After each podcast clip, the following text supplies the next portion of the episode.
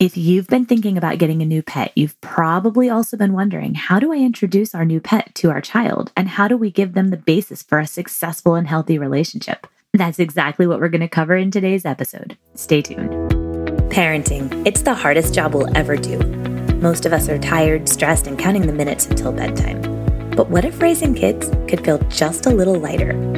I'm Dr. Hillary, a licensed psychologist and mama of three and you're listening to the Raised Resilient podcast, where each week we tackle tough parenting topics. And I help decode behavior and empower you with tools and strategies so that even the hardest moments make more sense. Because parenting is hard, no matter how you do it. But I can help you go from barely surviving to parenting in a way that feels good for you and your child. So warm up your coffee and grab your earbuds. It's time to raise resilient kids.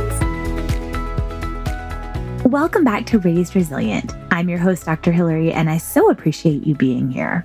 So, today's episode was inspired by the fact that we just got a puppy.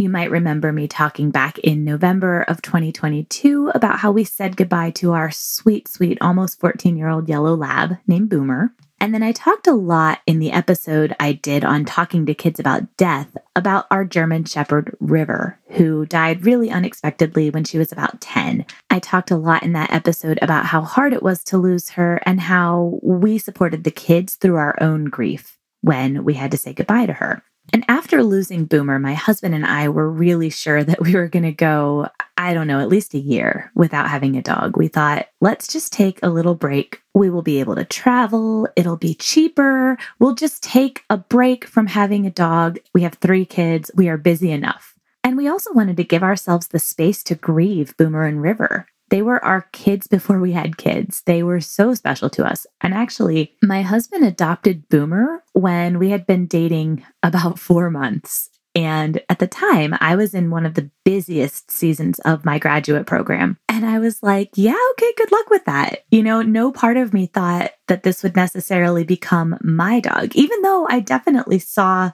a future with my husband. And I definitely thought even by then that we would probably get married, but I don't know why. I just didn't think of him getting a puppy as me getting a puppy. I was like, okay, good for you. I'm not ready to get a puppy, but you do that.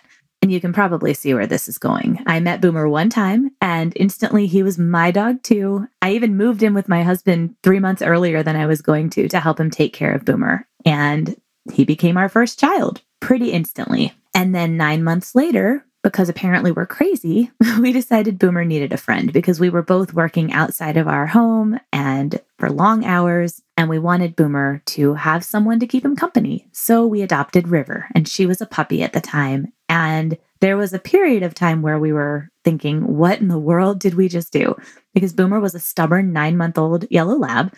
And if you've seen Marley and me, that's kind of where we were at. We were doing intensive training with him. And River was a puppy, staying up all night, needing to be let out all the time. So the combination of the two, plus our jobs and me with grad school, was a lot, but we made it work. And we trained those sweet dogs to be such wonderful companions. And by the time we had kids, they were just instantly amazing with them. They really took to the kids as if they were their own. And it was really, really sweet and such a special thing. And so losing Boomer and River was really, really hard. And it really represented the end of an era in our lives. And so we said, we're going to give ourselves some time to just remember them and be dog free for a little while. But if you're a fellow dog lover, then you understand that even with three children running around the house, the silence is deafening when you're used to living with a dog and you suddenly find yourself without one. So I think we made it through the holidays, maybe a few weeks into the new year. And then my husband started talking about how he really wanted another dog.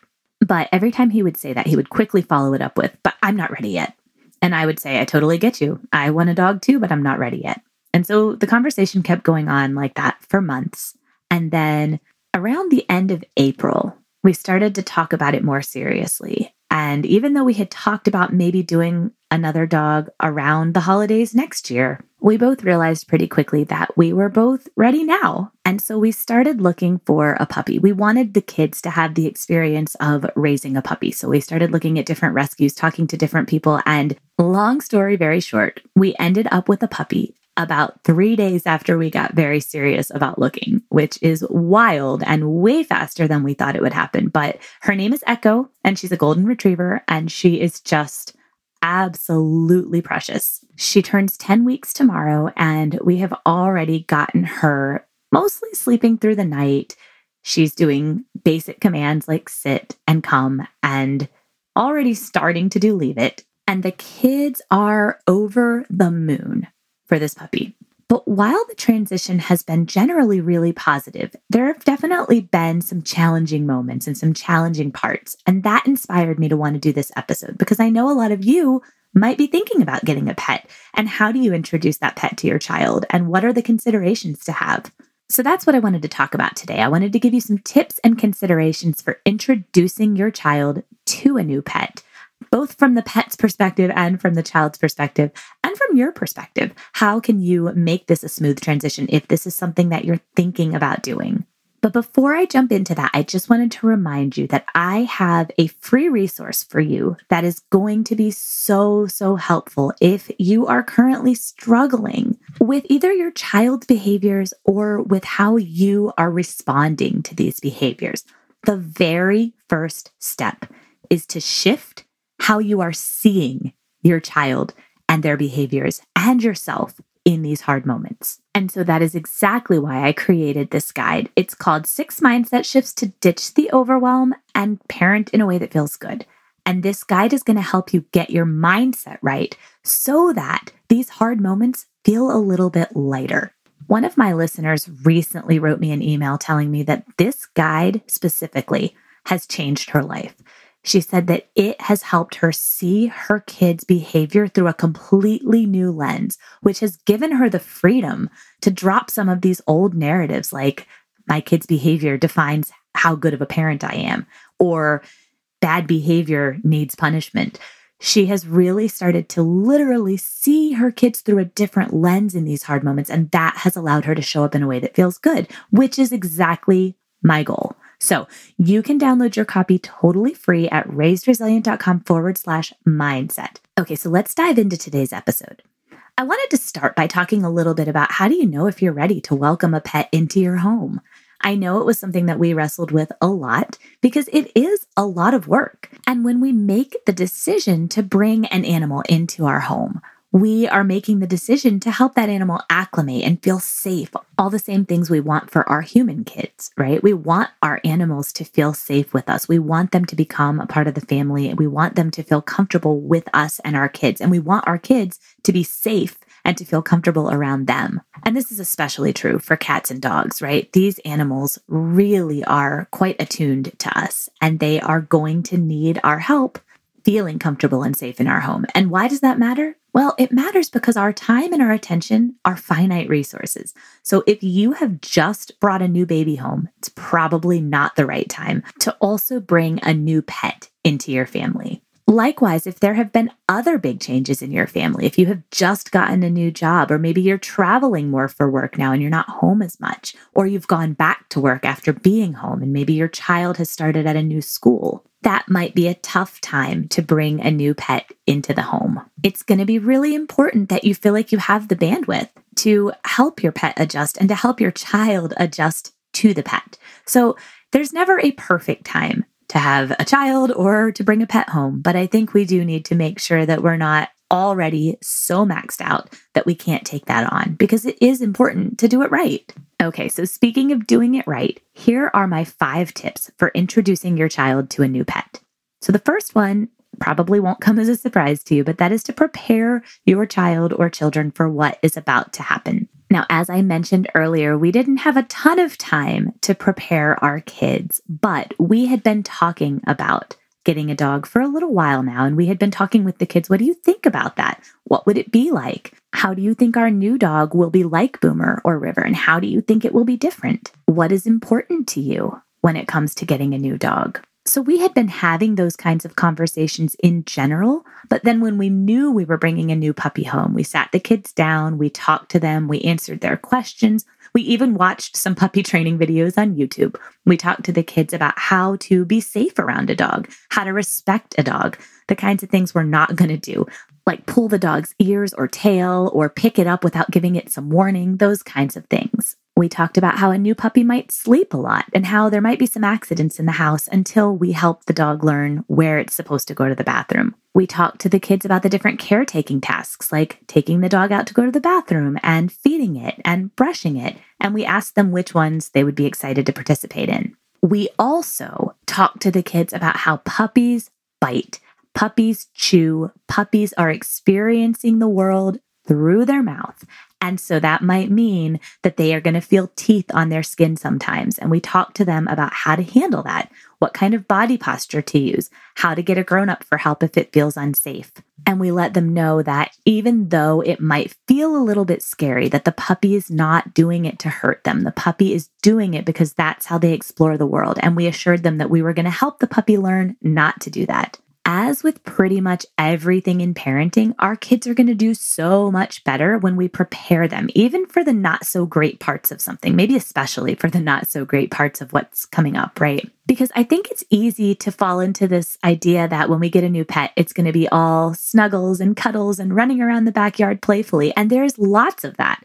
But there are also hard realities about raising a pet and about how uh, the adjustment's going to go. And so I think just preparing our kids for that and letting them know what they can expect can go such a long way to smoothing this transition. Now, my next tip also won't be too surprising, especially if you're a longtime listener, but my next tip is going to be to expect and allow space for all feelings from your child, even the not so pleasant ones. Now, again, you might be wondering, okay, but what could be so unpleasant about your child getting a puppy? Like, literally, that is most kids' dream. But there are hard realities associated with bringing any kind of new pet home, especially a puppy or a kitten who is essentially a baby and is going to need so much of your time, attention, and love. My two year old was obsessed with Boomer. She never got to meet River, sadly, because River died while I was pregnant with her, but she was obsessed with Boomer. He was her best buddy.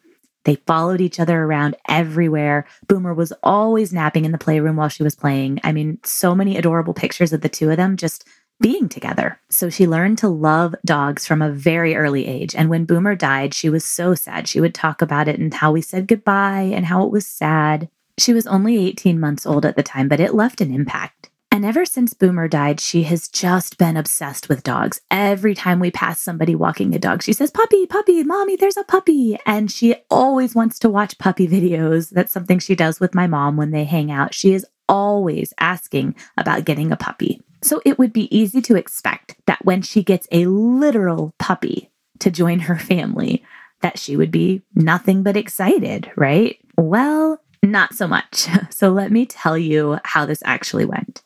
So she was really excited at first, and she just kept talking about Echo Puppy, Echo Puppy, which is adorable. And now we all call Echo Echo Puppy. But she also had a lot of jealous feelings.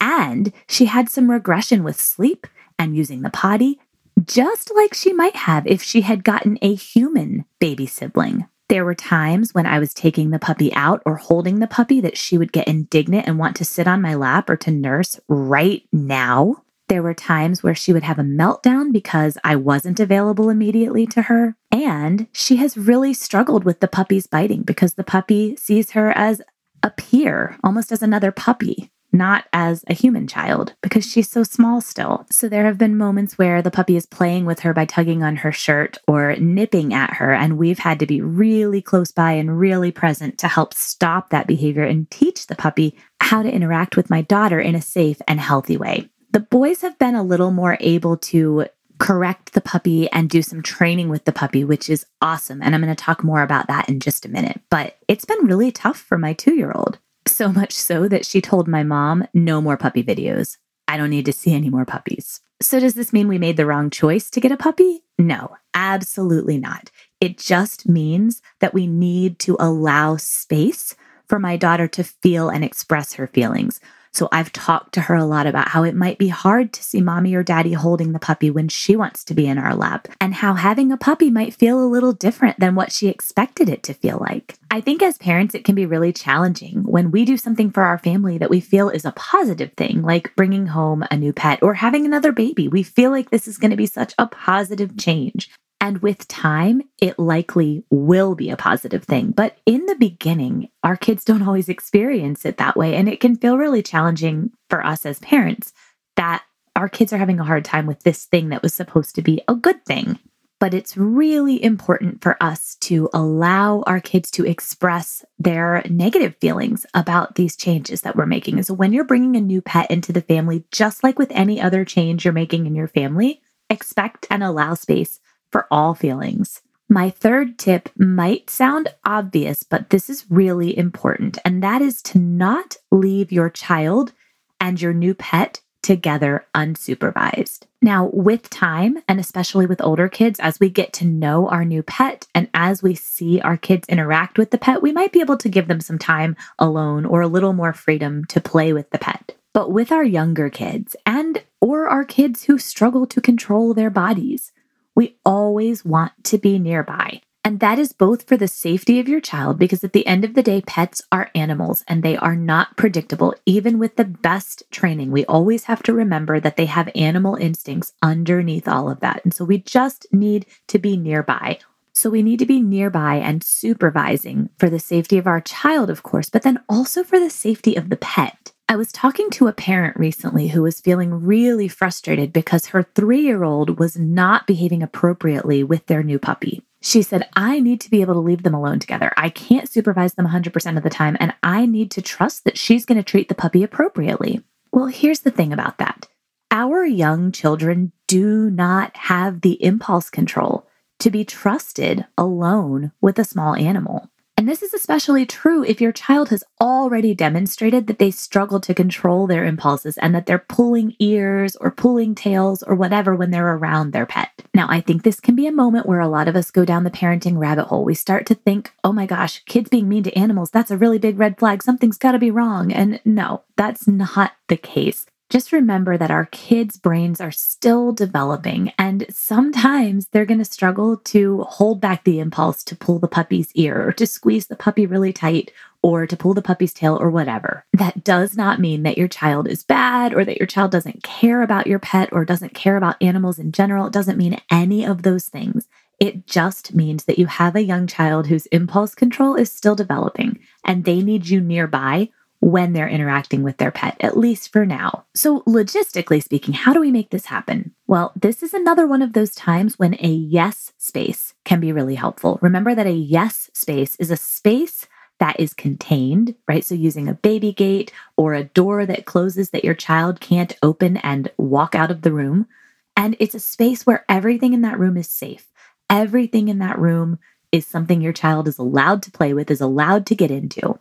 And it's a space where you can supervise either through a baby monitor or just by being in the room next to it while not necessarily interrupting your child's play. So that's a yes space. And you might remember me talking a while back about finally creating one for our toddler when she was, I don't know, maybe 18 months old. Maybe she wasn't quite that old, but we waited way too long to create a yes space because I was worried about putting holes in the trim and I really wish we had done it sooner. When we took down the baby gates after my second child got old enough to not really need them, I just never put them back up. And when we had my daughter, I just was like, well, maybe she just won't need it. And honestly, I wish I had done it sooner. She still will play in there for hours sometimes by herself. She absolutely loves it. And it has come in really handy when she wants to play uninterrupted by the puppy without the puppy getting into her toys, without having to worry about the puppy nipping at her. And then for the puppy, we are crate training the puppy, which is a way of helping establish a safe place for your puppy or your dog where they know that it is theirs, where no one's going to mess with them, where they can sleep comfortably. And also, it helps with potty training a puppy because if you do it right, you have a small enough crate where they're not going to soil where they're sleeping. And then getting out of the crate, especially if you take them right outside where you want them to use the bathroom, it's a cue that, hey, now I can use the potty. So it's a wonderful thing. I highly recommend it if you have a puppy or a dog that you're training. But the combination of a yes space for your child and a crate for your dog can be really, really helpful as you are navigating getting them together and also letting them spend time apart when you're not right there to supervise. Which brings me to my fourth tip, which is to include your child in the process of caring for and training your new pet. To the extent possible, you want to curate positive experiences between your child and your pet. And the younger your child is, the more they are going to need your help with this. So, using my own situation as an example, with my two year old, we have had a lot of supervised playtime where she's playing with the puppy and we are right there to correct the puppy if she nips. We are right there to make sure that the play is enjoyable for both of them. With our older kids, we have let them take her out to go to the bathroom. We've taught them how to call her to come. We've taught them how to do sit. We've taught them how to correct her if she's nipping or jumping. We've tried to do all of this in a very empowering way so that our kids know how to communicate with their pet. We're trying to teach them how to have a healthy relationship with an animal, and we're modeling that, and we're also helping them have little moments of success. We've also let all three kids feed our new puppy, and we've let them put their hands in her dish while she's eating just to help avoid food aggression, to help her feel safe that we're not going to take her food, that it's okay if we reach for something, that we are there to care for her. That's a training tip that we learned with Boomer and River, and it's something that's been helpful to do with the kids now. And we've done all of this while being mindful of the fact that this dog is really our responsibility. We are not trying to put too much responsibility on the kids, but giving them little experiences, little moments of success where they are really starting to enjoy caring for and spending time with Echo. And also, we're wanting them to feel empowered to correct her and to help her learn what's appropriate behavior, especially our boys, because they are old enough to start to do some of that. Our two year old, not so much. But again, that's why we are supervising her interactions with the puppy. So, those are my four tips for successfully introducing your child to a new pet. I hope this has been helpful to you. And as always, if this episode sparked further questions or you have something else that you want to ask about, you can reach out to me, Dr. Hillary at raisedresilient.com, and I will make an episode out of your question if I can. Thank you so much for listening. And until next time, we've got this. I so appreciate you listening and being here. It really means the world to me. And if you are enjoying this podcast, leave a review and share with someone who could use this message. I really and truly believe that this is how we change the world. We spread the word about raising resilient kids, about being cycle breakers. So share this podcast, leave a review, and let's spread the word about raising resilient kids. Until next time, we've got this.